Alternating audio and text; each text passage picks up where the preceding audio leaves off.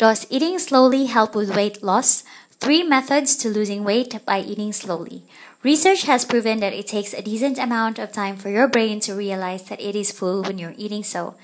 If you eat your food at a rather fast rate, you will end up eating more food than what your body really needs.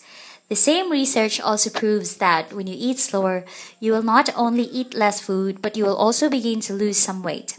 The three main methods of what it takes to properly eat slowly is knowing the basics of eating slowly, how distractions can come in handy, and the strategies it can take in order to continue eating slowly.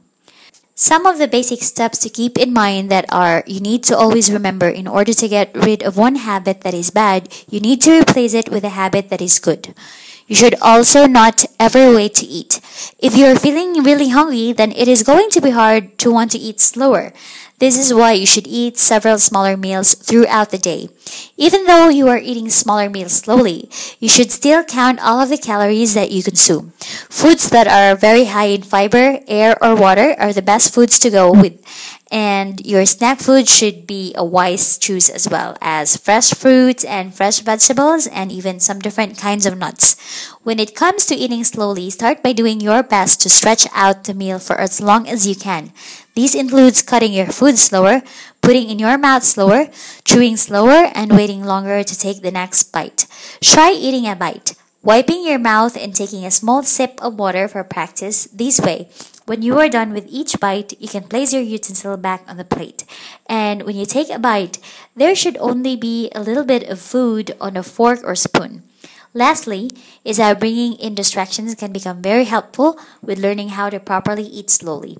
A distraction is something that will cause the process of eating to become slower. If it helps, such as each small bite, you could also either talk to stretch the meal longer or look through a magazine or newspaper while you are eating. If absolutely necessary, a crossword puzzle can come in handy as well. Some music that is relaxing and having a light dim are some really good tips to follow as well. But this setting is not ideal for every meal. So save these techniques for special meals. Slow music will lead your body to naturally move slower, which will make you eat slower, and then the lights being dimmed to help promote a calmness from within, which can lead to being slowing down as well.